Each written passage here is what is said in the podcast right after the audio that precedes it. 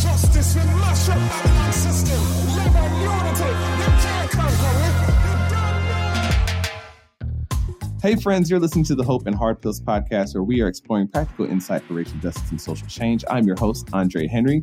And today we have a wonderful guest on the show. Letty Elizabeth is joining us. She's an anti racism educator uh, and the host of the History Shows Us podcast and is doing a lot of research about the Green Book. We're excited to talk with her. But before we jump into it, a uh, couple announcements. As always, um, the music today is provided by me, Andre Henry, your favorite singer songwriter. If you love the show and you want to make sure it keeps on going, please feel free to join our team. We call you part of the team because you're really actually helping make the show happen. So you can hop over to patreon.com slash Andre Henry. And we are relaunching the Hope and Hard Pills podcast, counting down to the release of my book, All the White Friends I Couldn't Keep, released March 22nd, 2022. It's based on some of my music, telling lots of stories about how I joined the movement and all that kind of stuff. You know, just check it out. Anyway, without further ado, we're going to get into our conversation with Letty. Letty, thanks for joining us today. Thank you for having me. I'm super excited. I'm super excited too. I, I feel like I don't ha- always have a lot of people on the show that I've actually met in person before. Um, Mhm. But we had like a cool weekend in Atlanta with some other anti racism educators. And so I'm really excited to have you on the show and to talk about your work. So, why don't you tell us about the History Shows This podcast and the work that you're doing over there? Yeah. So I started the podcast in July of 2019. It's really because I had a blog before and writing is cool and all, but like if you've done scholarly writing, it ain't that easy. Mhm. right? so, uh, also though, I realized how much more I wanted to say, and people kept telling me they're like, whenever you listen, I mean, talk, people listen to you, Mhm. and your voice is like captivating. You know, people would say that to me, and I'm like, really? Is it? Because I'm just be out here rambling and just ranting about history. So, like, really? And so, um, yeah, I started the podcast July 2019, and really, uh, well, at the time, it was called Sincerely Letty because that was the name of the blog. And I changed it this year, at the beginning of this year, to call it History Shows Us because I'm always saying, well, history shows us, like that's a phrase of mine. And yeah, and so um as a historian, uh in an well, first as a historian, that's really why I started the podcast, is because I saw this need for people to connect the dots with history and they weren't connecting them the way that I was seeing history. And so I was like, well, I'll just do it and show people how to look at the history, right? Like, I understand that there are people out there that love history, and that's wonderful. And people that don't love history, that's also fine. The thing with me, like getting my master's in history, it was really about learning how to not only interrogate history, but how to create this craft of my own about how I choose to defend history and how I tell history. And so Yeah. I love podcasts. To be honest, I have not been as consistent with it this year. Mhm. Um, I was consistent like February or March to like May. And Mhm. then it started being like one or two episodes a month, maybe one a month. And it's just really because of life. Life happens. And I do all my Mhm. stuff myself. And it's a lot of work to have a podcast alone, right? Mhm. but I'm fine with it. I'm, I'm fine with it. I also am just going, going through a lot of life changes this year. And that's part of what I talk about on my podcast too, is how I'm a black woman. I'm a historian. I'm a, I'm this podcast host. I'm this anti-racism educator, but I'm also a human being, right? Yes. And, right? yes. Like, It's so important because I feel like we become commodified in the work sometimes, and people just kind of expect you to keep on creating and creating and creating. And at a certain point, it can become dehumanizing because it's like, you know, you are a person behind it. And I feel like it is important for people to know the person behind the content that they are. Yeah. I mean, I even hate saying consuming because we want to be doing more than just creating commodities for people to, to consume, right? Mhm. Yeah. and we can talk about i think you know i've been thinking about this all morning i was like am are is this what we're talking about when we talk about neoliberalism how like Mm, you're creating something you know because you want to make a difference but it ends up just being kind of like devoured by this consumer capitalist logic where Yeah. people are expecting to have something that like makes them feel this thing or that entertains them and that you're supposed to work and Mhm. work and work and Mhm. work to satiate that that Mhm. hunger or whatever. Anyway, so all that to say, I so I so relate to what you're saying. Bringing your whole self to the work, we stand, we applaud. Thanks. Yeah, it's it's really it's part of too like how I teach history. Yes, sure, history is dates and times and places and people. Yes, but history is so much more than that, Mm-hmm. and it's about the humanity, right? Like people can look Yeah. at these people in history and history books or whatever, and you see this person and what they say about them, right? You don't Mhm. see the life of the person. You don't understand that they were people going through what they were going through, right? Um, sure, like you may read, I don't know. Um, matter of fact, no, I will talk about this for just a second because I read Mhm. an article this morning about Mhm. Blood Brothers, which is the new documentary on Netflix about Mhm. Muhammad Ali and Malcolm X. I Yeah. haven't watched it yet, um, but I want to watch it. And uh, I'm already preparing myself to know that they're not going to talk about the fact that the US government infiltrated the relationship, but that's a whole other conversation. Because why would a Netflix documentary tell the complete truth about history, right? Like that's not going to happen. But I do still want to watch it. But Wait, did you say more- Malcolm X and Marcus Garvey? No, Ma- Muhammad Ali. Oh, Ali, Ali. Got it. Mhm, yeah. All right. I've And so- seen the the the ad, but I haven't watched it. Yeah, I I've seen a couple of trailers for it. It looks it looks decent, and I read an article about it today that was a really critical review of it. Just taking that for example, people can look at that right, like look at Malcolm, and look at Mhm. Malcolm as this figure, this iconic, legendary black man um, Mhm. during the Black Power movement, and I get that. Yes, he absolutely was. He's one of my favorite people in Black history. And also with that, you aren't reading about the number of times that he went to bed at night not knowing if his house was going to be bombed.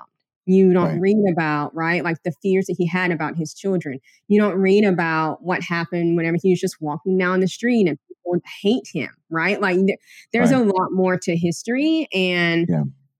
that's what I try to convey over my podcast is that and also the importance of seeing the history through this lens, not this white supremacist lens. Like there's a decolonization that's got to happen and a dismantling mm-hmm. of the mind, right?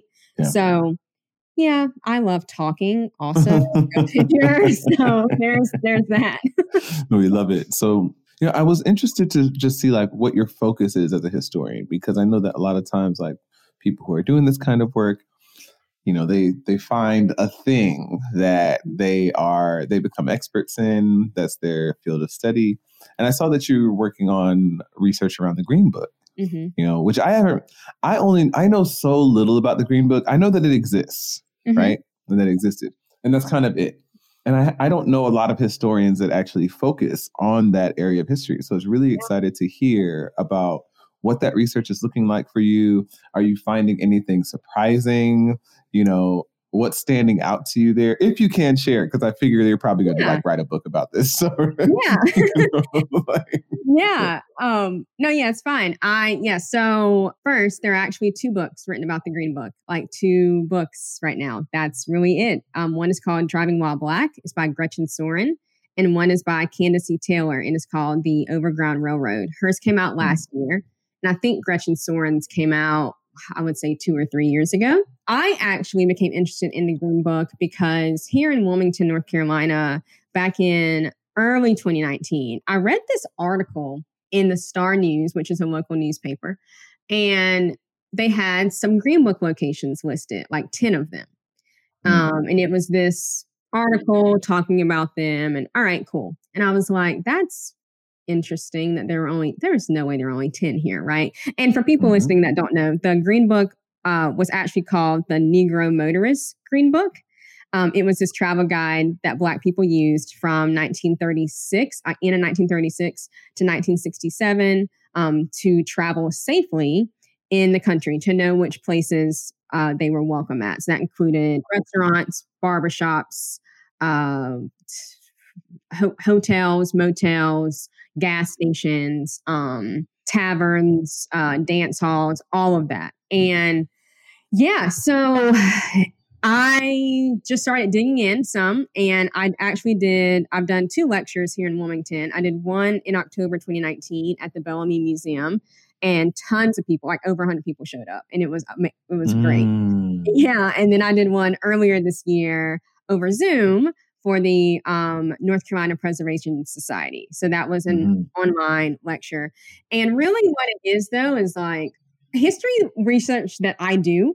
That surface Mhm. level to me is like in depth to like other people, right? But it's just Mhm, because mhm. I'm I do such deep digging all the time that my mind just knows how to do it super fast. So I started looking in um, summer of 2019. I started looking for copies of the Green Book, and I found them at the Schomburg or online um, through the Schomburg Center. And I was Mhm. able to look through all of them. So I flipped through all of them, made this little like spreadsheet, had every location that was in Wilmington, and I had the dates listed. I put an X beside which date they they appeared, how the addresses changed, um, any Mhm. anything that changed that was listed in the in that green book from which whichever year. I just made sure to keep a record of that. That's important when it comes to history, right? Mhm. And so, yeah, then I just like did a lecture about that. Um, that was really very surface level research, and I found out that Wilmington had 52 Green Book locations, one of the most, the second most locations in North Carolina. Um, Wow. that's yeah, right. People don't know that, and so. Mhm. I um, also connected um, the history. So you can't just start with with 1937. There are questions that have to be asked, like why was the Green Book even necessary? Um, Right. Where did it come from? Right. So it Mhm. was started by this black man named Victor Hugo Green. He lived in New York. Um, started it. He was able to know about which locations were where. Long story short, via the postal service because he worked for the postal service. So he was able to basically strategize a way for postal office workers um, who were delivering mail to know which locations were where. Also, that's a very, very, very nutshell version of that. And there's a lot more history that goes with it. But Mhm. um, but essentially, the lectures I've done, I started with slavery and talking about space and movement and the restriction of movement for Black people and Yeah. what and how that leads to the Green Book, right? So during slavery, Black people um, were not able to. They weren't even people. We were not people, right? We were property. Right. We, Right. if we did move about, quote unquote, by ourselves, we had to have a tag, or we had to wear some big, mm-hmm. some big con- contraption, right, to make sure that we could be seen and heard. And we didn't run away. It was very violent and very dehumanizing, and just Yeah. and so then I traced it from there to Reconstruction era and Plessy versus Ferguson, which was 1896, and separate but equal, and what that represented for public transportation and these limitations that were put on Black people, right? And so, but then what you also have is the highways being built. And with highways being Mhm. built come cars. And with cars comes this idea of status and wealth and what that Mhm. represents. And so you weave that in, right, with Black people and how Black people were starting to define themselves based on material things. Um, and also at the same time, this is happening, right, 1900s to 1967, um, you have the Great Migration. So there were three waves of that, right? So you have Black people that are fleeing the South in droves as fast as they Mhm. can um, Mhm. because of the horrors, right, that were occurring there. And this is like 1930s, ni- 1940s. This this this ain't 1865 for y'all who are listening. Like Mm. this is like my my dad was part of the third wave of the Great Migration. Technically, like people Oh, don't even realize, yeah, because he Yeah, left that recent. Yeah. yeah, like he left North Carolina. Um, he was cropping tobacco in 1963. He was Wow. my dad was 18. Yeah, and he left and went to Brooklyn. Um, so he's technically part of that third wave. Mm. Yeah, um, history is not a long time ago, and so um, and so yeah, that was like surface level research with connecting the Mhm. dots and talking about cars and looking at ebony magazines and jet magazines and car ads and just even looking at music and how music incorporated um, songs about cars and driving on the open road and all these things and also the dangers though that came with traveling for black people like just because you had a green book didn't mean that you're going to be safe and also not everyone had the green book like they were not just out here just passing them out and the green book wasn't like oh, okay, I'm driving up this road. Okay, there's this location with this big sign. Nah, like a lot of these locations are people's houses.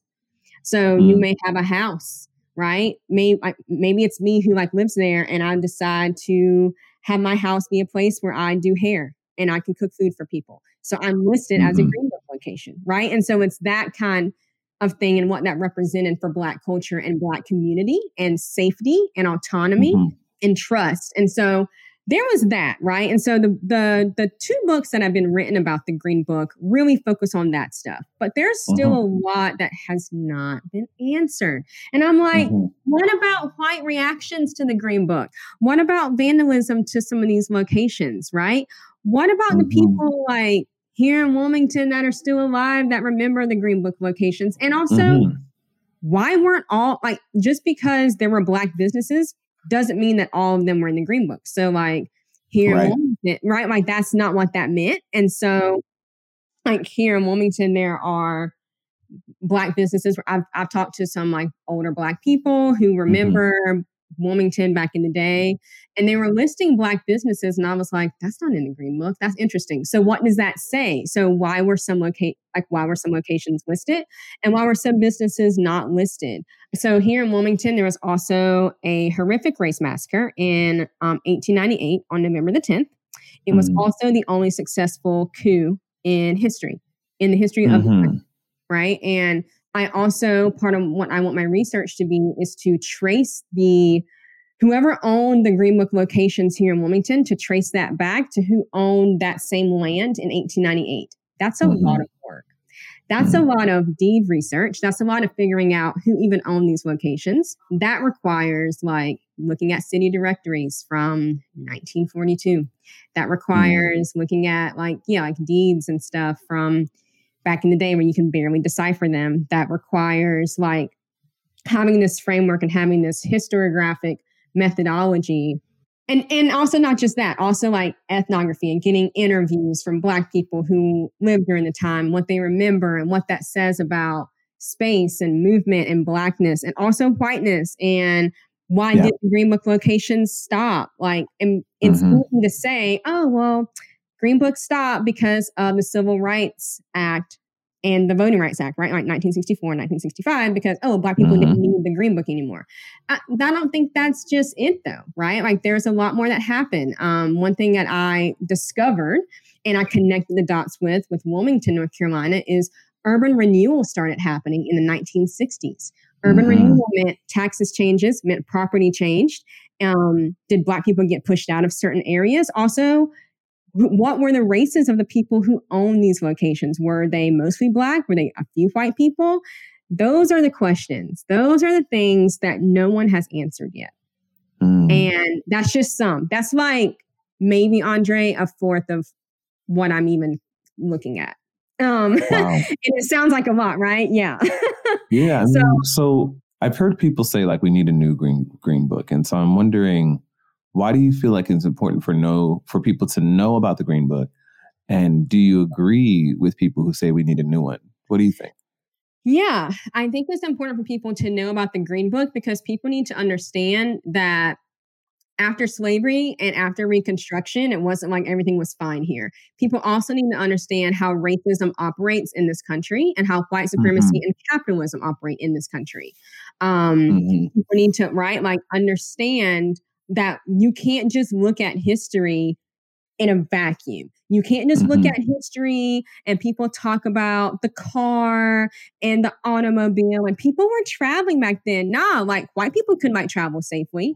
But mm-hmm. if me and my brother and my two parents are traveling from, oh, I don't know, North Carolina to Virginia, there may have been two places where we could stop. Two like a yeah. lot of the time people had to sleep in their cars and people were like just would be driving down back roads and be and come across a mob of white people or they would stop somewhere because they were tired on like the side of the road and minding their own business and mm-hmm. white people come by and they just harass them they assault mm. them they damage their car, they threaten their kids. Like these are things that happen. And I need people to understand that Yeah. moving in this country as a black person has always Mhm. been dangerous. It's always been Mhm. violent and it's always been about us having to recognize that at any given moment we are not somewhere where we are safe right, and I, and that's and that comes to today right like we look at Right. what happens trigger warning for people listening but we look what happens to black people right whenever Mm-hmm. we need help with our car and it's broken down in the middle of the street and the cops come Mm, and we need yeah. help why why why do we end up dying and and Yeah. and and so this big thing about movement and being black and moving throughout this country um mentally physically and spiritually it's Yeah. um it's always been impressive and i want people to even without the car, I think of, as you say this, I think of how many Black people have been harassed, assaulted, even killed in recent memory hmm just for jogging down the street, selling Yeah. water bottles, barbecuing in the park, sleeping in Mhm. a public space in the dorm, trying to enter their own apartment, checking into an Air- Airbnb. You know, there is all there are all of these times where we're just moving around, and we have a whole meme about it, right? Like hmm blank while black, driving while black, sleeping while black, Yep. whatever while black. You know, I think that a lot of people who are not aware of this history take for granted that we can just move about freely and we see these things as extraordinary, right?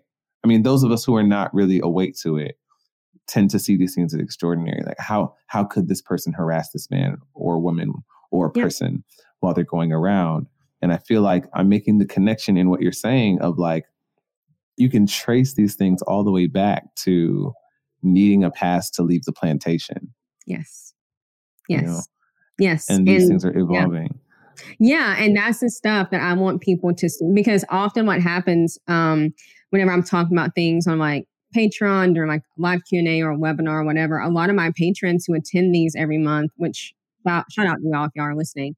Um, a lot of Mhm. people who attend these and watch these these replays, they've shared with me like, "Wow, I never thought about it that way." Like, "Oh, Yeah. I didn't even consider that." Right, and so yeah, tracing it back to slavery, people, and also there are people who may think, "I think that's a stretch." Actually, it's not because y'all created racism. We didn't create right? Like we did not create this. Y'all created this. Y'all created this. And Mhm. now you're upset and mad because we have the sheer audacity to call it out, right? Mhm, And mhm. I have the audacity to connect the dots and show the bullshit that's in history and like how this country's always operated. And so I want people to make these connections. So then when we do have these conversations, right? Or we um, about what's happening in 2021 and yeah, um, black people jogging and then being hunted down and murdered, right? Like Yeah. understand that that is no different from how it's always been here. And so, Mhm. and you also just said something to Andre um, a few minutes ago. You were saying how people will ask, like, well, how how is this happening? And I'm really Mhm. tired of that question. That actually angers Yeah. me. It angers me. People are still asking these freaking questions, like, how is this? What do you mean how? Like that that is Yes. if if that's still your first question is how you are not as far along as you think you are Mhm, right mhm. like you're just not um Yeah. that's never my my first thought that's never it my first thought usually is I, well really it's not even a thought usually it's a, it, it's a physical pain before i even see the news story before even anything my stomach starts hurting or something in my body gets tight Mm. whenever i hear about what Mhm. happens to a black person right and um understanding that they're they could have been me and it could have been my Yeah. brother or my dad or my cousin that's why even and then bringing it back to what your your second question really was too about why a green book is even necessary today is because this isn't a post racist country Right. Yeah. like Mhm. it's not right and Right. there are still places I guar- I guarantee you like right now my parents both of them um know places back home Mhm. uh where they would not go they would not go There are Um, whole states I won't drive through. honestly, no, truly. Like I will, I will seriously like. Listen, I don't give a, I don't give a damn. I will bypass Mississippi. I'm not driving through there. What- well, I'm driving around. yeah, yeah, yeah. and it's like um i've i uh led a legacy trip um last month in september um Mhm. with no in in august wow yeah because it's october in august um Mm. with uh tina strawn and that was in montgomery alabama because you go to the lynching memorial and we go to the legacy museum um and i went on the trip just as a person going on on this trip last year in February, right before things shut down with COVID. And whenever I went last year, Andre, and I Mhm. stepped foot out of the airport in Montgomery, Alabama, I don't know how to explain this to people, but the air is different. And then me and another woman who I met um, and I'm still friends with there, we ended up rooming together. We were walking around, quote unquote, downtown Montgomery, and it was just this eerie feeling. Um, Mm, mhm. and we're walking past the fountain, the same fountain that you see in pictures, the same fountain, the same places where enslaved people were sold. It, it's it's um yeah, uh, Alabama is one of the places for for me. Um, and Mhm, Mississippi, mhm. I can imagine. Uh, but yeah, there there are places, and and also I need people to understand that you can't just base it off of something that's blatant in your face. There are places where I've been where there are black people that go, there are white people that go, there are brown people that go. But for me and other Mm-hmm. black people that I've talked to too, I'm it's like, ah, not gonna go there. Like there Yeah. are just things, right? There are just things that we know, like, nah, not not gonna go there again. Um, word. because of how we're treated. And Mhm. people often need proof. They're like, oh, well, that that didn't happen to me. Well, because you're white. Because you're white. or oh well that didn't happen to my to one of my black friends or even black people right who will be like well that didn't happen to me well cool we are not a monolith um right, exactly. right like we don't and so um that's also part of it too so i forgot where i was going with that but basically yeah Yeah, we were just talking about, you know, like why it's necessary to have, or why it could be useful to have things like this today, because, Mhm. you know, we are, I think the part of the point that you're making is that people assume that 2021 is an entirely different story than, you know, the 1960s or the 1950s yeah or even the 1800s, you know. Mhm. Mhm. And in some ways, it is very different, right? Because we have Mhm. much better technology. absolutely But the anti Black algorithm of Yeah. this society continues to yield similar results as they did absolutely yeah in these previous eras. And Mhm. so we still do kind of, even if we don't have like a manual, you know, or a guide like the Green Mhm. Book, the fundamental question that that that required something like that to be produced, where am I safe, Mhm. is still very much salient today. yes So what do we do with that now? You know, like you know, are you just kind of handing us that, like, okay, this needs to be done, which is fine. Like you can do that, you know. But I'm just wondering, like, if you Yeah, I really like for me right now, and I'm I actually have put the research and stuff on hold this year just because um Mhm. that that that kind of that kind of stuff is a lot. I wish I could just do it full time because it's a full time job, really. But it's really to me even right now trying to figure out what it is I am trying to say, what it is I Mm. am really trying to get to the nitty gritty of. Because the thing about being a historian, right, is I don't just retell history. Yes, I Right. do that, but also what this book is is it's a book that with things in it, there are gonna be more things in it that have never been said before, right? Like there are things in it that are all my original thought with me looking even at books like Candace E. Taylor's and Gretchen Sorin's to Mhm. cite them and to quote them and that kind of thing, and also to build on that because Yeah. that's what history is, right? History research. I have tons of books. I mean, thousands of dollars Mm-hmm. of books behind me, and I have books right now. I have um, I have them organized like a certain way, but I have books that are like about slavery that were written in 2001, and I have a book about slavery written in 2020. Right. Mm-hmm. The thing about it is, whenever I look at the the footnotes or the end notes, I see, oh wow, this book from 20 from 2002 was still cited in this book from 2020 because yeah. as historians what what we do um, and i don't mean reading all historian stuff because just because you're a historian does not mean that you are actually viewing history from this lens that includes a critical race theory mindset, right? Like that mm-hmm. is not mm-hmm. what it means. Like you mm-hmm. have people that have PhDs that write that the Holocaust never happened. What? Mm-hmm. Right? So like let's not even so that's no. Um I've read books before where it said that slavery was not the cause for the Civil War. Like there are historians right, right. that, right? But that's the thing is knowing is that discernment and that's a me thing and how i mm-hmm. do that um and how i feel led because also i think a, a, a, big part of this with with me and who i am what i do the compassion that i have is a lot of god a lot of god mm-hmm. a lot of faith a lot of knowing and understanding the um the the racial justice jesus that i grew up learning about mm. and mm what it means to to feel God and to have this relationship with God and to feel led. And mm. um, sometimes I wish that I wasn't. I'm not, I'm not gonna lie about it because mm. o- o- obedience is not easy, right?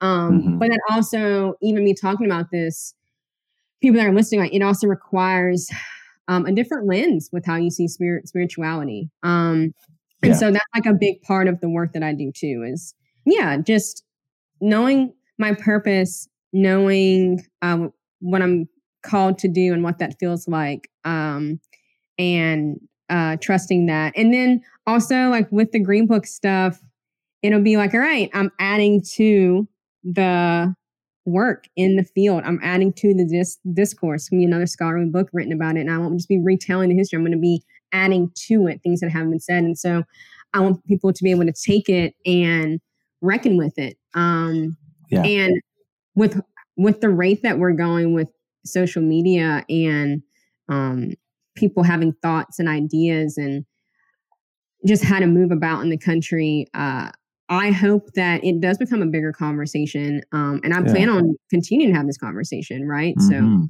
yeah. as we were talking, it brought up a question I've been asking myself. And I feel like as a historian, it's got to be salient to you. I'm sure that you've been thinking about this because when you say like some people are writing history books and saying the Holocaust didn't happen, I'm really just thinking about like we live in this time where it's, I don't know if it's always felt this way, but the, I did at least used to feel like there was like a ground of truth, right?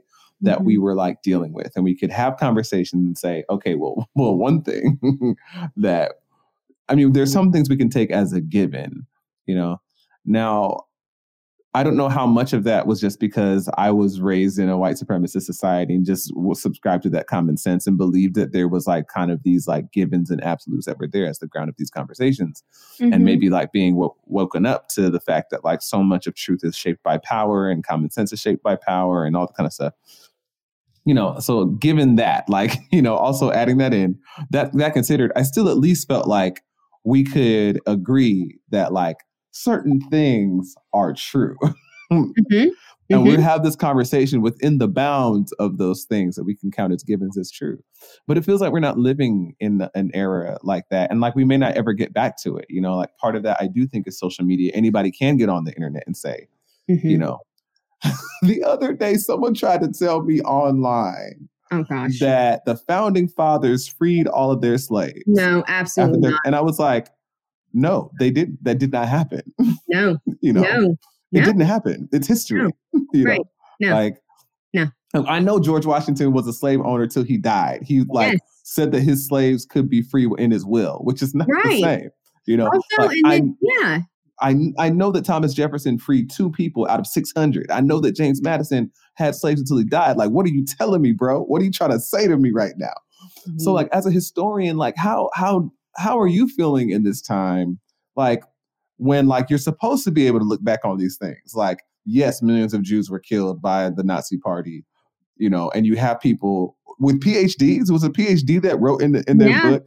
Yeah. yeah. See, how are you engaging in this time? It's a whole problem. Um, when I Mhm. was in grad school, uh, so this is 2012.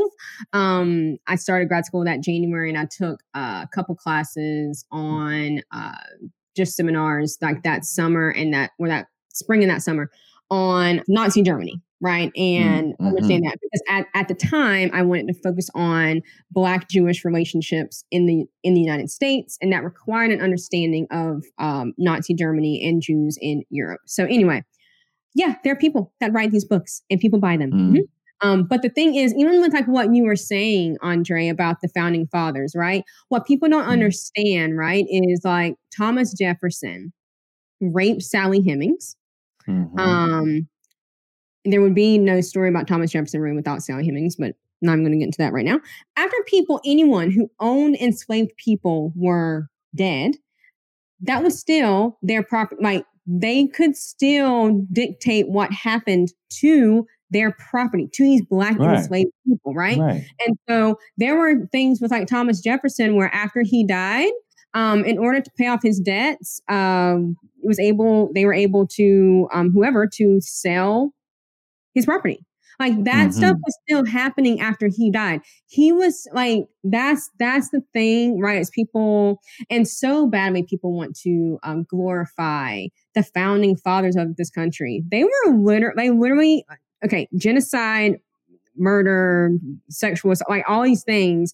They signed documents and were fine with slavery. And even after slavery, like you had presidents that were fine with lynching and, and all these things, right? And so Mhm.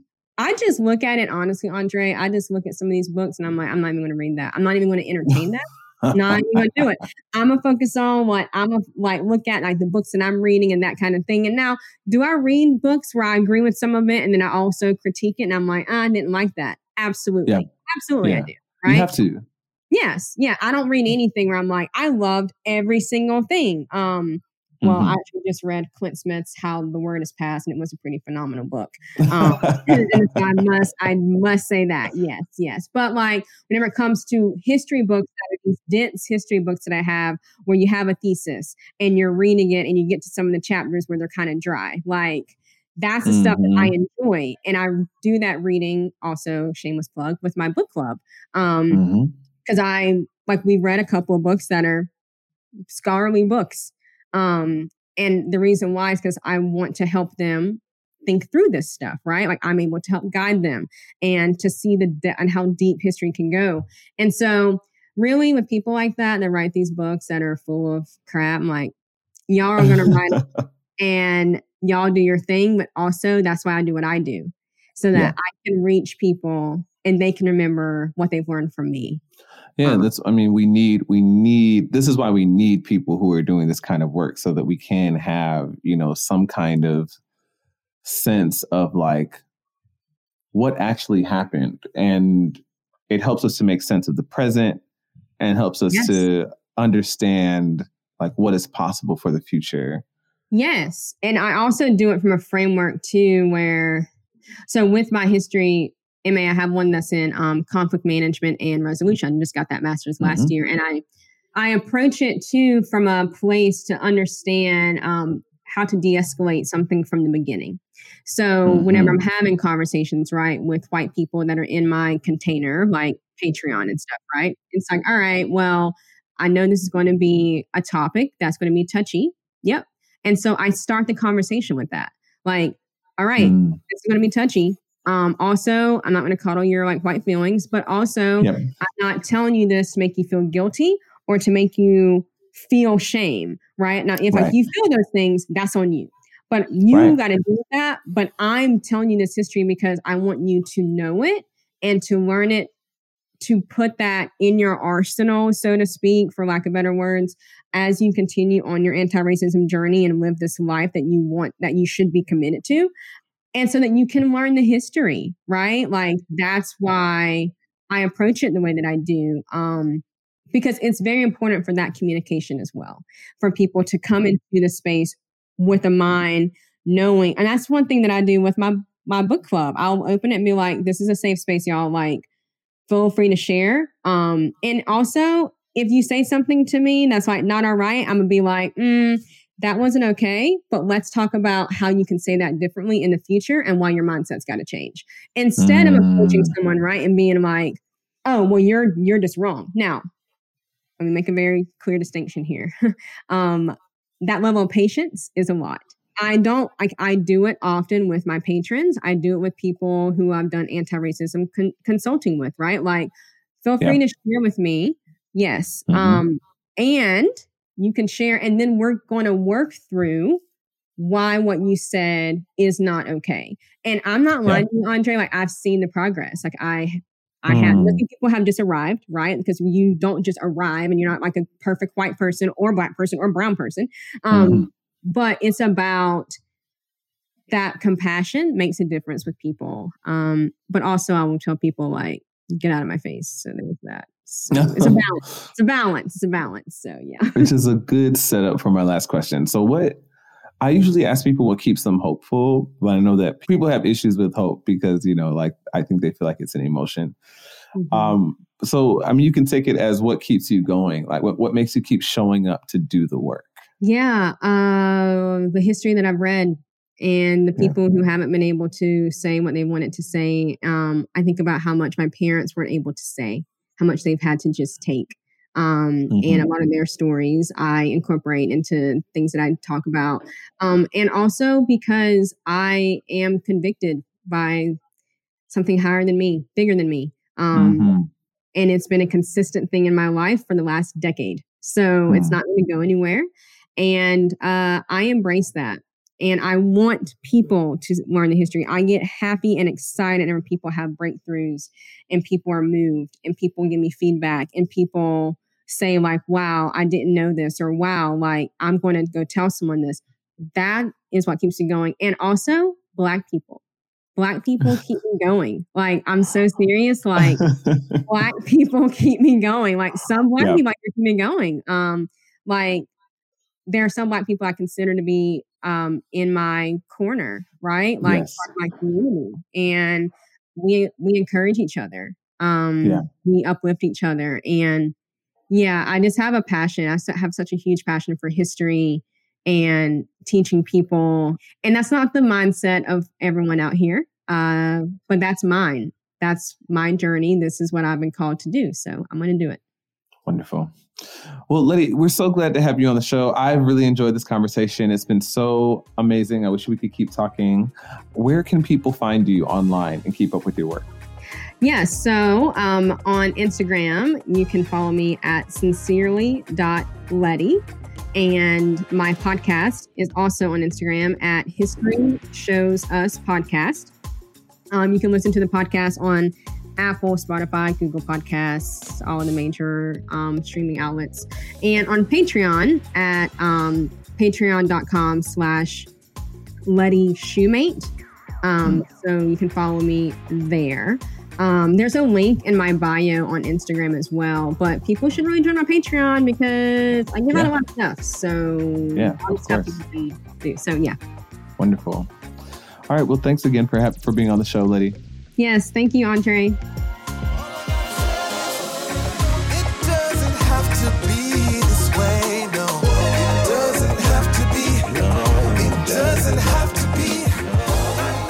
Thank you so much for listening today. If you like what you heard and you haven't already, please subscribe on your favorite podcatcher. Also, leaving a rating and review on Apple Podcasts helps us get into more ears and minds. You can find all the links in the show notes for today's guest, as well as Andre's newsletter, Patreon, and book. You can connect with Andre on Facebook, Instagram, and Twitter at the Andre Henry. That's all for this episode of the Hope and Hard Pills podcast. We'll see you next time.